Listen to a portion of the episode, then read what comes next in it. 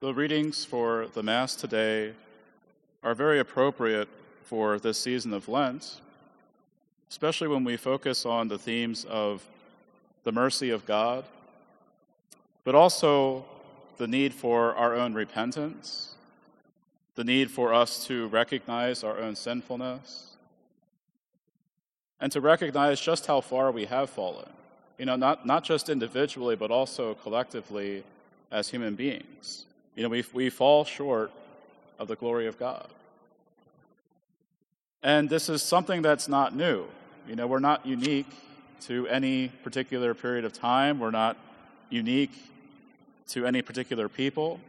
You know, every single one of us have fallen short of the glory of God, and it's a matter of us having that humility to recognize that. And to recognize that everything good that we do and everything good that we have ultimately comes from God. You know, that all the good works that we do, even our prayer, all of that is a gift from God. And we're just simply responding to God's grace by doing those things. The only thing that we can own is our sinfulness. And we have to trust in God's mercy to forgive us of that. If you look at the, uh, the first reading, the first reading comes from the prophet Hosea. And this is during a time when the nation of Israel, first of all, Israel was split into two kingdoms. So we had the northern kingdoms, the ten tribes of Israel, and then we had the southern kingdom of Judah.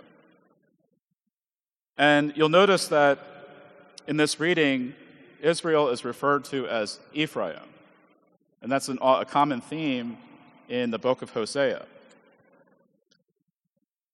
And before this reading today, God had been warning his people. For the first five chapters, he's basically warning his people that judgment is coming, that they're going to face judgment because of their idolatry, because of their infidelity.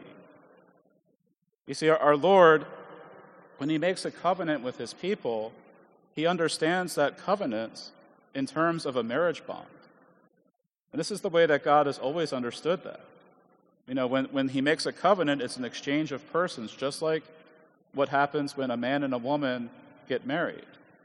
There's an exchange of persons takes place between husband and wife.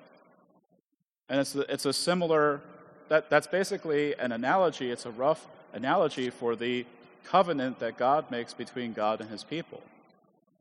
And so when the people go off to worship other gods, they're showing their infidelity. That he, he, he compares this to adultery, you know, to committing adultery. And what often follows from them going off to worship false gods is then actual uh, adultery follows. You know, they, they end up going to cult prostitutes and so forth. So it's, it's, it, it, there's a connection between these grave sins. You know, when they start to go off to idolatry, other grave sins start to come into play. And they begin to basically mimic those false gods. You know, oftentimes the, the pagan gods, the Egyptian gods, the Greek gods, whatever it might be, they were not perfect. You know, the, the gods were often, uh, in a sense, anthropomorphized. They were almost like men. You know, they would have arguments with each other. They would you know, murder each other. They would, you know, commit adultery with one another and so forth. So the people would imitate those gods. And that was the danger behind idolatry. You know, it wasn't just the fact of them worshiping false gods, but that also led them into all sorts of serious sin. And so God is, is basically saying, you're going to receive the punishment, you're going to receive the judgments for what's you have done if you do not turn back to me. And then he predicts that the people are going to call out to him for mercy. And that's when we come to the reading today, where the people say, Come, let us return to the Lord. It is he who has rent, but he will heal us. But the problem with this is then it leaves God with a problem because he, he wants to show mercy to them. You know, he's a very merciful God. But he also recognizes that they're not always sincere in turning around, they're not always sincere in their repentance. And so that's why he says, after they say this, he says, What can I do with you, Ephraim? What can I do with you, Judah? Your piety is like a morning cloud. You know, it's something that we might see in the morning. You know, it's something that kind of covers over the ground or covers over the air, but then it, it lifts after that. It doesn't last. So you, you speak these words of repentance, but do you really mean it? Are you showing signs of repentance? And that's something that we can really reflect upon with ourselves. You know, how many times do we say in confession, or how many times do we say to ourselves, You know, I'm so sorry, Lord, I don't want to do that ever again, and I'm going to do my best not to do it again? Well, do we really take that seriously?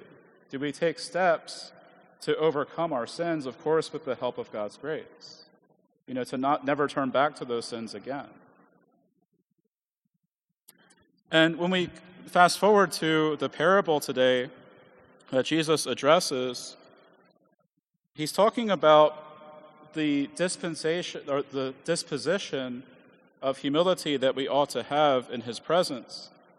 When we come to recognize, like I said at the beginning of the homily, that the only thing that we can acknowledge before God is our own sinfulness. You know, we can't even claim ownership over our good works. We have to recognize that that also comes from God, that that's a grace from God. You know, that all things good come from God, and that anything sinful belongs to us. And that's what we're repenting of. And the Pharisee who went to the temple to pray did not recognize this. You know, he, he basically saw himself as his own God and worshiped himself. You know, he saw himself as better than everyone else. There was this haughtiness to him. And this is something that is repugnant to the Lord. When we come before the Lord, and if we have this attitude of the Pharisees, that's not an acceptable prayer to the Lord. You know, we always have to approach like the tax collector, the one who recognized his sinfulness and came before him in humility, beating his breast and praying, O God, be merciful to me, a sinner. And what's wonderful about that is the more that we humble ourselves, and sometimes we have to do this in little ways, sometimes we even have to examine ourselves. Perhaps maybe we're enjoying, you know, when we receive compliments from people and so forth, and I'm not saying there's anything wrong with receiving compliments, but how much are we enjoying those compliments? And I'm not saying it's wrong to enjoy the compliments either, but we should reflect upon that and say, maybe I should cut off the enjoyment. at a certain point. Just say, you know, thanks be to God that I was able to do what they're complimenting me, me about, you know, to give the glory to God. You know, that way we don't become too haughty. You know, we don't become too high on ourselves. And to recognize our own sinfulness, to, to recognize if it wasn't for God, if it wasn't for the grace of God, I would be a wretched sinner. You know, I would be a much worse sinner than I am right now. And so let's take this opportunity to reflect upon uh, this reading and to recognize, you know, our own sinfulness, to recognize where we have been.